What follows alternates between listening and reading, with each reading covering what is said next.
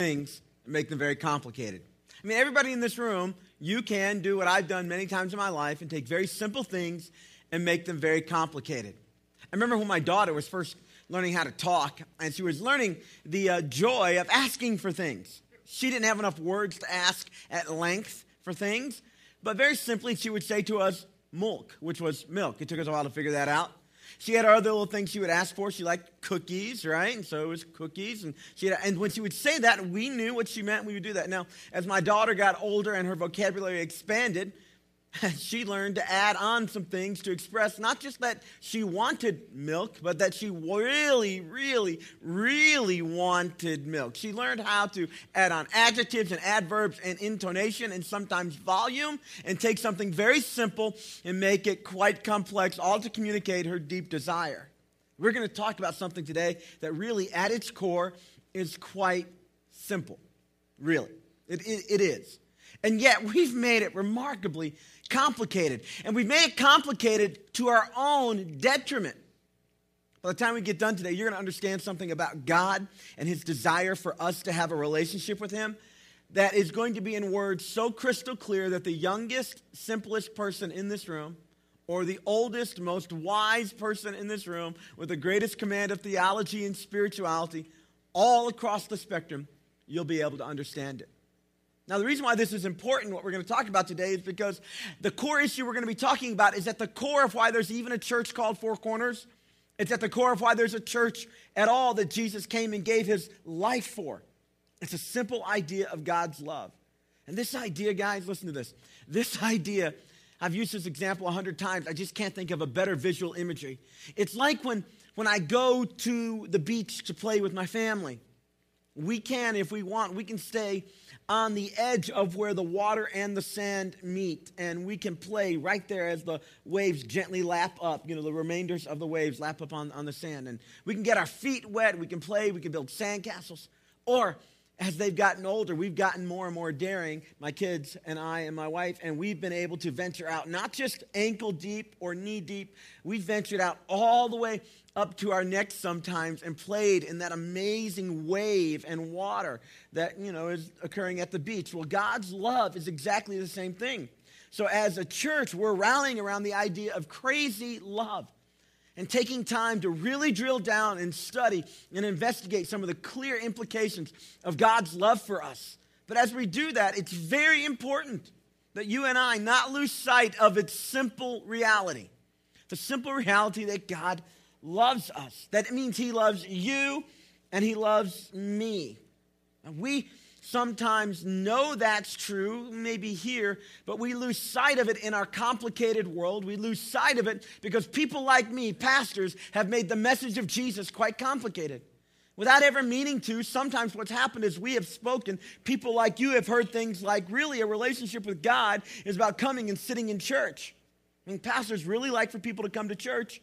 We, we like that because we believe that if you come, you get your spirits lifted, you get your eyes lifted up towards Jesus. We open up God's Word together, the Bible. We learn truths that can change our lives. It causes people who are in a relationship with Jesus to understand Him more fully, and it impacts their life positively. And that strong motivation we have to get you to come sometimes gets translated as well, if you come to church enough, if you come to church regularly, then you're in a right relationship with God, which isn't true at all.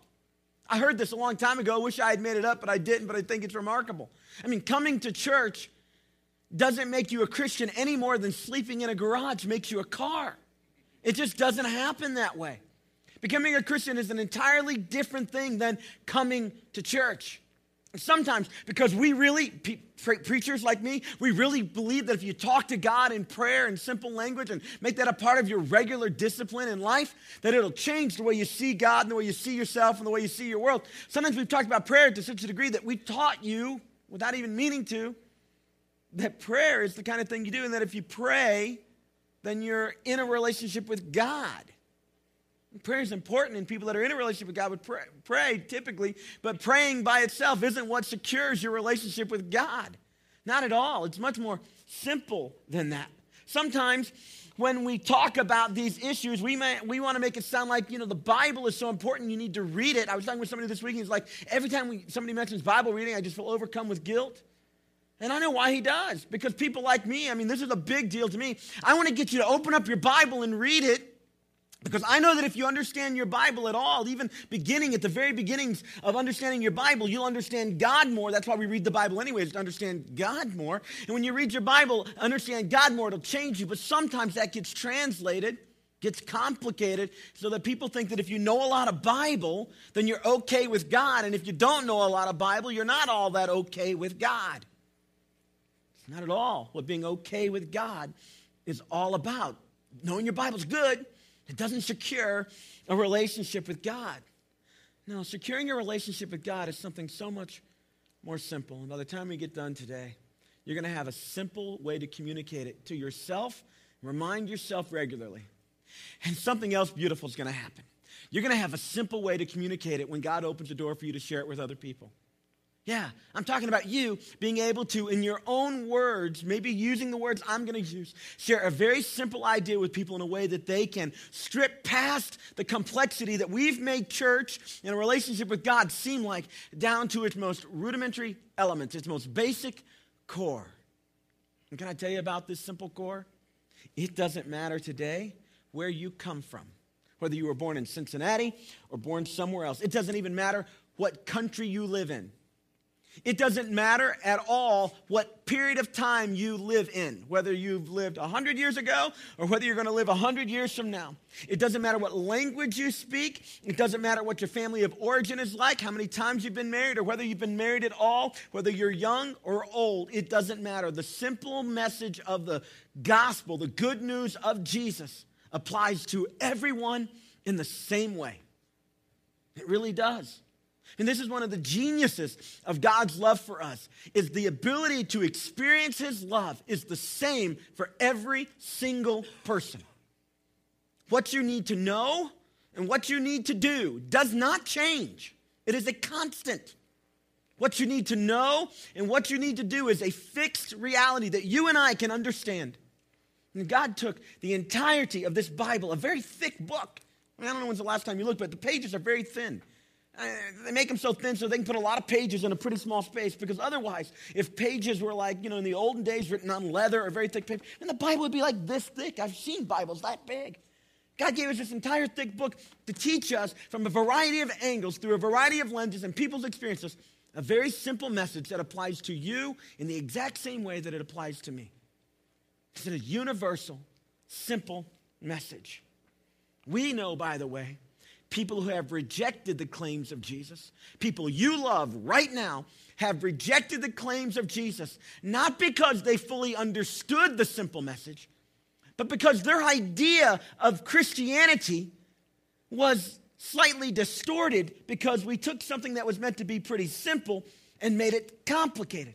I have family in my life right now that I love deeply that have said no to the Christianity that they understand. In their mind, they've said no to Jesus. And yet, when I talk to them, one thing often becomes clear, and I think if you look around, you'd agree with the same thing that many times people are not rejecting the Jesus of the Bible. They're rejecting a Jesus that has been presented to them through the complex lenses of their experience, their religious traditions, their families, their churches, their emotion, the sin in this world.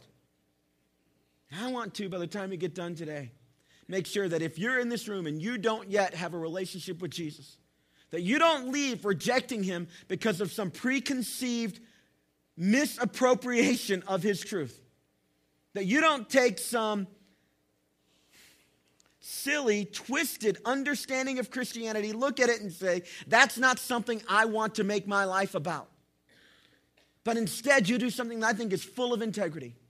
You understand it fully and then make a decision about what you're going to do with Jesus. It's very important, guys, that regularly churches like ours make sure that even as we're studying deeper the love of God, we don't forget its raw, core, basic truths. They serve like an anchor for our soul. So that when you experience life, when you go through this world and you're bumped around and bruised around and you're trying to manage the complexities of your own thing, at the core of our reality is a simple truth about God, about us, and about his, the world He's created for us to live in. I don't want anybody to leave here today with a twisted understanding of Christianity, believing that it's about church attendance or Bible reading or the ability to pray in public or to have your, have your life all together. And when you get it all together, then you're ready to. I don't want anybody in the room to leave with those twisted understandings when what God wanted to do, the whole reason He sent His Son into the world, was to express to us a simple, graspable, understandable, communicable truth that I think is absolutely revolutionary. And it is like the banks of the ocean, the banks of a river. You can, if you want, just get your feet wet. Or you can wade way out and submerge yourself deep into this subject. And while the raw truths of the simple message will never change, you'll be able to experience it from a variety of angles. You'll be able to see it through a variety of lenses. Your understanding of it will grow and grow and grow over your lifetime. Here's something I've observed as a pastor before I even tell you what the simple truth is. It's not going to take a long time to communicate it. That for some of us in this room, we have a relationship with Jesus. I know we do. A lot of you in this room do, just like I do. And, and we, we believe at the core that God has come to us and said, Now, if you've received my message, your job is to help other people understand the message so they can receive it too. We believe in what we would call the Great Commission. If you haven't been around church, it's a core issue in the church, in the Bible. It's in Matthew chapter 28, and it simply says that we're supposed to go, those of us that have been in really, we're supposed to go into all the world and help people become disciples of Jesus, teaching and proclaiming his message, and then ultimately helping them begin a life with Jesus, with baptism and discipleship all the way through their lives. You believe that, many of you, just as much as I, but many of you, just like me, we've been hesitant to share the message. We have, because we're afraid that if we start talking about God, somebody's going to ask us some questions that maybe we don't know the answer to. Or they're going to be offended at our core propositions. Like, what if somebody were to ask you? Not about Jesus, but like as you're talking about, what if they were to ask you about creation versus evolution? I mean, what, what would you say?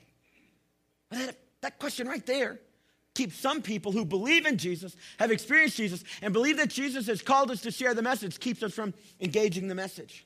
And whatever they ask you about Revelation, like the book in the Bible that gets really scra- crazy and scary as you read it, what, what, what would you do with that? And what are you going to do about like televangelists and things they've seen and heard, even recently in the news? What, what are you going to do if they start asking about that? What, what are you going to do when they ask you, like, why are there so many different Johns in the Bible? Have you noticed this? It's like 40, 11 Johns in the Bible. And which Joseph was the Old Testament Joseph, and which one was the New Testament Joseph? And does it even, what is an Old Testament? Does it, does it even, what are you going to do if they ask you, ask you very complex questions? And how did Noah get the dinosaurs on the ark? Did he? Yeah. You feel the uneasiness in those questions? Yeah. At the core of all of those ancillary issues that have their right place to be discussed, there's a basic truth that God doesn't want anybody in the room to be confused about. And sometimes we take a simple message and we make it complicated, sometimes out of a good heart, sometimes because nobody has ever just taken the time to make it clear to us, sometimes because we weren't in a place in life to hear it with clarity when we needed to. So we've done all kinds of goofy things in the name of Jesus. We believe, for instance, that what God has called us to do is to defend the cause of the church in every environment. Defending your faith is an important deal. When Jesus was first talking to his disciples, he used a different word. He just said, Testify of me, be a witness. That is, don't necessarily try to convince the jury of the entire thing. That's not our job, that's God's job. Don't try to convince a skeptic of the entire sweep of God's truth. That's God's job. Our job is to simply witness to what we know and experience. There is no burden on us to do any more than to share the simple truth. But if you and I don't have a grasp of the simple truth, or if it's been covered over by complicated junk, that, that, that gets hard to do. So I want to take you to a place in the Bible that I'm sure you've heard of. I mean, even if like this is your first time in church, you've heard of it because you probably have been at a sports event or seen one on TV and you've seen a big sign that had it there for us. In your Bible, in John chapter 3, verse 16, one of the Johns of the Bible right there. This John happens to have been a disciple of Jesus, and he wrote a lot of stuff in our Bible. And he records for us at the end of chapter 3 in his gospel, which means a story of Jesus, a statement or two that I think is absolutely revolutionary. It is, if you will, the mini Bible, the whole truth of the Bible contained in a couple sentences. I mean, you can spend your life studying the Bible. I, have done a lot of that. I've spent a lot of money and effort and energy to understand its complexities. Still don't have a full grasp of it. I got a long way to go. But at its core is John 3.16. And you and I can be, as after today, using this verse with great clarity to understand ourselves and never lose the anchor of the simple message of Jesus. And at the same time, when God opens a door for us to be a witness, we will have words to use that are clear and uncomplicated that might just change the life of somebody you love or somebody God brings into your life. It's the beauty of John 3:16. It's why people who didn't understand how beautiful it is want to hold it up and put it on their, you know, under their eyes with some football, you know, anti-glare um, makeup. Can you use makeup and football in the same? I don't. Even, what would you call that if it's not makeup? Anyway, they, they, they put it on their T-shirts. They put it on on signs because at its core, the message of this verse rings out. Now, here's the context for us. Context is that bigger story in which this verse occurs. A guy comes to Jesus and says, "I want to know what I need to do to be right with you. I want to know what I need to understand, what do I need to do to be right? And there's a long discussion, you can read it for yourself, about Jesus helping this guy unpack that truth. and at the end of it, John, who's writing the story, feels compelled to tell us what's really going on. He wants to make sure that if you didn't pick it up from the example in the early part of the chapter, you get it in the clear language he uses in the latter part of the chapter. This is what he writes under the inspiration of the Holy Spirit, so that for all time and eternity, from this point forward when it happened, all of us could live with clarity and simplicity around what the core message of Jesus is. Many of you in this room can quote this passage with me if you wanted to, but if you don't have your Bible with you and haven't yet turned on the screen behind me, here's what it says For God so loved the world that he gave his one and only Son that whoever believes in him shall not perish, but have eternal life. We're going to use this one verse and make sure that everybody who leaves today has the most basic grasp of the clearest truth that God wanted you to know. It's the reason why He sent His Son. It's the reason why we have the gift of the Bible. It's the reason why churches exist. And when we remember that, oh, it goes better.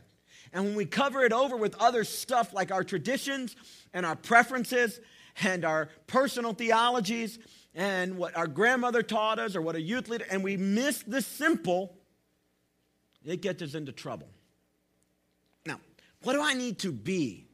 What do I need to know in order to be a Christian? What do I need to know and what do I need to do for me to be a Christian? Let's look at the first phrase of John 3:16. What do I need to know? Here it is. It says, "For God so loved the world that for God so loved the world that." Now, there might be some English teachers in the room. Folks have a much greater command of the English language than I do. I got kind of confused. I grew up in the inner city of Chicago till I was 11, and I was getting a pretty good grasp on the way you talk.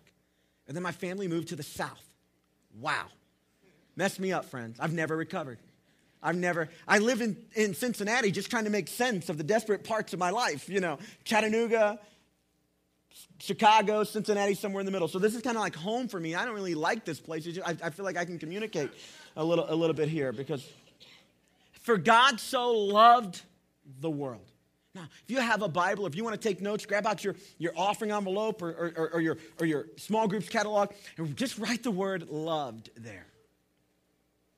I want, to, I want to talk to you about this love of God. I, I love this verse because, in the context of somebody saying, What do I need to know and what do I need to do? It's answered very clearly for us. That what we need to know, first of all, is that God loved. God loved. We didn't love God, and so loving God asked Him to send us a plan to connect us to Him. That's not what happened. But God loved us. God loved us. He loved us, the Bible says, even while we were sinning. It's like God's love supersedes sin. His love isn't dependent on whether or not we get our act together. God simply loved. And this love of God compelled God to do something pretty dramatic. Before I even tell you what that is, I want to take you to a place, another author in the Bible who tries to help us understand just how awesome this love of God is. Paul is an apostle who was born a little bit you know, later on and doesn't really walk with Jesus when he's physically on the earth. But man, Jesus changes his life. And he writes letters to churches. And there was a church in Ephesus, and he was trying to impress on them just how awesome this love of God is. So in Ephesians, the letter to the Ephesus church, Paul writes to them these words in Ephesians chapter 3. He says, My prayer for you is this. And I pray that you, that's the people in that church, but also all of us after that, and I pray that you, being rooted and established in love, may have power together with all the saints. Now, look at how he tries to express this. To grasp how wide, how long, how high, how deep is the love of Christ how wide, how long, how high, and how deep. He's trying to use spatial defining words to explain something that can't be fully defined in our time or in our space. I want you to understand that this love of God is exceptionally high. It's exceptionally deep. It runs the full gamut of your life, it runs the full gamut of eternity. You'll never be able to go over it. You can't go under it. You can't get around it because the love of God permeates everything. And to know this love, to know the love, and to know the love of God that surpasses your ability to fully understand it. Paul says, I pray for you, Ephesians, that you'll get a glimpse of just how much God loves you. And when you do that, that you may be filled to the measure of all the fullness of God. Some of us feel a little empty today because we haven't been filled up with an understanding, a knowledge of the love of God. God wants to change that. He wants you to experience all of Him. And understanding His love is an important part of that. That's why I'm asking you to get in a crazy love group. It's pretty simple, actually. It's a simple action step you can take to investigate the love of God, the thing that Paul prayed for for this church, the thing that God wanted us to know, the thing that the Holy Spirit inspired John to write, that God loved the world. Over the last several weeks, by the way, just talking about how we make simple things complex. Over the last several weeks, about eight of them, in fact, I've asked you in some form or another who in the room would like to move forward spiritually, to grow deeper in God, take advantage of opportunities for growth. Well, when you compile all those lists uh, together of all of the next steps, it's somewhere just south of 300 individual names. Said on some level, I know I'm feeling compelled in the moment to take a step towards my own spiritual growth and growing up and experiencing all that God has for me and knowing more and being more consistent. It's amazing. I mean, every day people in this room take next steps. And because we don't have an altar call and because we don't have people raise their hands or stand up, sometimes you don't see what's happening. Pretty simple. If an opportunity comes your way and that's what God put on you, you want to take that step. I had them this week correlate, correlate those names, about 300 of them, against the names of the people who've already signed up for crazy love groups. And this is where I sound like a dad for just a second. There's a major gap, friends, between the people who said they want to grow spiritually and the folks who've signed up for a small group, which is the primary vehicle we use in this church to grow spiritually. I don't, you know, don't know if maybe the, the, the synapses didn't fire right and you didn't connect the dots. So, with clarity, just let me say, you know, it's kind of out of sync with what you may have felt God asking you to do to say you want to grow and then not take advantage of. Now, maybe you've got other advantages you're taking, you know, other opportunities you're taking advantage of. That's awesome. That's between you and the Lord. So, no condemnation. We're all free in Jesus. Amen. Hallelujah. And yet, at the same time, at the same time, I mean, it just makes sense, friends, for you to change your schedule and quit waiting for it to be convenient, for you to get into a group with other believers going in the same direction and explore a little bit about the love of God. Just makes sense. My heart for you as a pastor isn't for you to find another to do to check off of your list, but it is to do what you need to do to explore the love of God and let that fullness change your life. And let it speak louder than any other lie you might be operating in, any other half truth, any other good thing that isn't the best. Now, in my church, here's the way my pastor would have said that. What I was trying to communicate, he said, he would have said this, because there's the South. You know, so I was like, you know, you know, into my adulthood, we moved back to Cincinnati. He'd have just grabbed the podium. That's what we had, a pulpit, really. And he'd have said, Now, y'all, that's dumb. To have said you want to grow and then not do what it takes to grow. That's what he would have said. And we would have heard from the audience, Amen, Amen. Of course, the only people amen would have been those who had already signed up, and they kind of said it looking down their noses at people. That's not the tone of what I'm trying to communicate at all. I just want you to know that it's it's not the brightest thing in the world to feel compelled in an environment like this to grow and never translate to an actual step of what you're going to do to understand what God wants for your life more. I mean, seriously.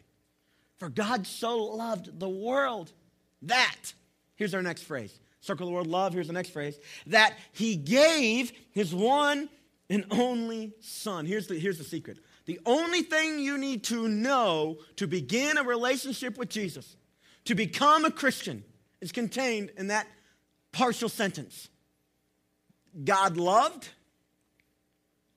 God gave. You understand the basic logic here that John's operating on. That when you love something, you give to it. You do. We are walking through the Apple Festival yesterday. It was awesome with my family. I ate my weight in junk food. It was amazing. Apples and steak um, sandwiches and fries, and you got to get a funnel cake or two, right? And then they had caramel corn and apples. Apples thrown in. I didn't have a single apple. Apple Festival, I didn't have a single apple. Because they weren't fried. I mean, there's the logic there. I didn't have a single apple. And I, I eat my weight in food, and, and my kids, they can't get enough stuff. And I love them. And somewhere along the way, they see their cousin, and their cousin says, You got to get these little rubber band shooting guns. I'm thinking five, six bucks. No, no, no, no, no, no. About three times that. And so we're standing at the table, and I get the look, Dad, will you? I'm a softy. And I'm kind of on a buzz from all the junk food. I'm not in my right mind. And I'm like, sure. And we didn't just buy one set, we bought two sets. Now, now, at the core of that, I'm being a little facetious, at the core of that is, I love my kids. I want to give them stuff. Love always takes an object. Love always gives. That's why God tells husbands in a marriage, love your wives as Christ loved the church and gave himself for it. We give ourselves to our wives, men, and when we don't, it screws with us and it screws with our marriage and it messes up our kids. Love gives, and God loves, He gives. But what does He give? He gives His one and only Son. What you need to know to be a Christian is very simple God loves, God gives His Son. Jesus, who came and lived a perfect life, died on a cross and resurrected for our sin. No, I don't want to shoot holes in your theological bubble, but nowhere does it say here that what we need to know is whether or not it's creation or evolution or how we harmonize or if we harmonize those two things. Ah, that might be a, a grand discussion. You don't need to know if Jesus is coming pre trib, mid trib, or post trib, or if he's coming back at all. Don't need to know that. What we need to know at the root is, is that God loves and God gives. So the first half of our equation, what do we need to know and what do we need to do, is solved for us. And the second half is just as simple. What do we need to do? Let's just look at the next verse. Here's uh, the next part of this verse. It says, For God so loved the world that he gave his one and only Son, that whoever believes in him shall not perish, but whoever believes in him shall not perish, but. Now, if you're taking notes along with me, you want to write down the words believes in him believes in the Son. Now, sometimes we think that that might mean simply to acknowledge the Son, to have a mental assent. I've used this illustration before, but it, does, it, it bears using again. I, I can say all day long, I believe in this chair. I can talk about how much I trust the chair. This is not exactly what's trying to be communicated to us in the Bible when it says believe in him. That I look at the chair and go, I believe you exist, chair. It's not even me walking around that chair going, amazing chair. Mm, wow, what a fantastic chair. It's not even me saying to all of you, hey, look, look, look, look at this chair. Would you believe in this chair? Going around the world, traveling, saying, an amazing chair, friends. Believe in the chair. That's not what we're talking about here. We're talking about something much more basic. This, for instance, is not me fully believing in the chair even this is not me fully believing in the chair. Spiritually, I've done this a few times, kind of, but that's not fully believing. Fully believing in Him, fully believing in the chair, is very much a simple act of putting all the weight of my full life in the chair. As I've gotten older, there's more weight to bear, and they don't make them like they used to. It's a little scary to think about putting my trust in a chair in front of all these folks. However, this is exactly the sentiment that's trying to be communicated with clarity and simplicity that we believe in Jesus. We put the full weight of our lives in Him. You believe in, it's very much like trust. Not acknowledge, but trust Him with your lives. It means you don't trust Him with your, you don't trust yourself with your life fully. You trust Him. You trust His goodwill towards you. That God so loved the world that He gave His one and only Son, that whoever believes, that's the first thing you have to do, believe in Him. It's not that complicated, guys. There's another phrase in our verse that rounds out the two questions what do I need to know and what do I need to do? I need to know that God loves God gives. I need to do the trusting in. And then the final part says this that whoever believes in him shall not perish, but have eternal life. God loves, God gives. I believe and I have. It's not something I do, it's something I receive. I receive eternal life. Ah, eternal life isn't something that happens, you know, um, when you die. It's much more broad than that. It begins here and now. In fact, eternal life is not something that even belongs just to believers. The Bible is pretty clear in saying that everybody has a life that lasts forever. It's just a matter of where you're going to spend it. Eternal life begins with the believer when they put their full weight and trust in Jesus and they begin to live the God life. That's why people who follow Jesus regularly say things like this I, You know, my life's been changing as I've been following Jesus. Things I used to do are morphing into something else. And the way I used to see myself in my world, they're adjusting. It's all part of the God life that He brings to us. What do you need to do? You need to believe, and if you want to say it in a rhyming way, receive. God gave, or God loved, God gave. I believe, and I have. God loved, and God gave. I believe, and I receive. Now, there are waves and waves of the ocean of Christianity that can overwhelm you with other stuff, but at the core, the raw essence of the message of Jesus and what you need to know and do with it is simple. God loved and He gave. I believe in and I receive. I take the gift, I don't earn it. I appropriate what's given to me. I reach out and I grab it. So, what do I need to know? What do your friends need to know? Even if they thought they've rejected Jesus, maybe they've rejected something else that isn't in keeping with the pure message of the Bible and the whole cause of Jesus in this world. Maybe they've rejected something other than this. Maybe you're sitting here today and you've rejected something other than this, and there's been a barrier in your understanding of the love of God, and today there's been a little bit more clarity. It's very simple what God wants you to know. You can know more, but this is the root God loved. He didn't come in judgment, He loved. If He didn't love, He would have come scolding, but He didn't do that. He came giving proof that He really did love. And then He asked us to believe in Him and then receive what He had. Sometimes around here, we'll use a prayer to help you do that. But it's not the prayer, it's just you acknowledging God, I want to trust you. I believe, God, that you loved and you gave. And I want to receive now what you have for me. Now, listen, if that hasn't been clear to you, I hope that's cleared up. But I don't want you to stop there in discovering all that God has for you. So, in an effort to kind of move us forward, why don't you grab out your Connect card? It was in your offering envelope, and it looks like this.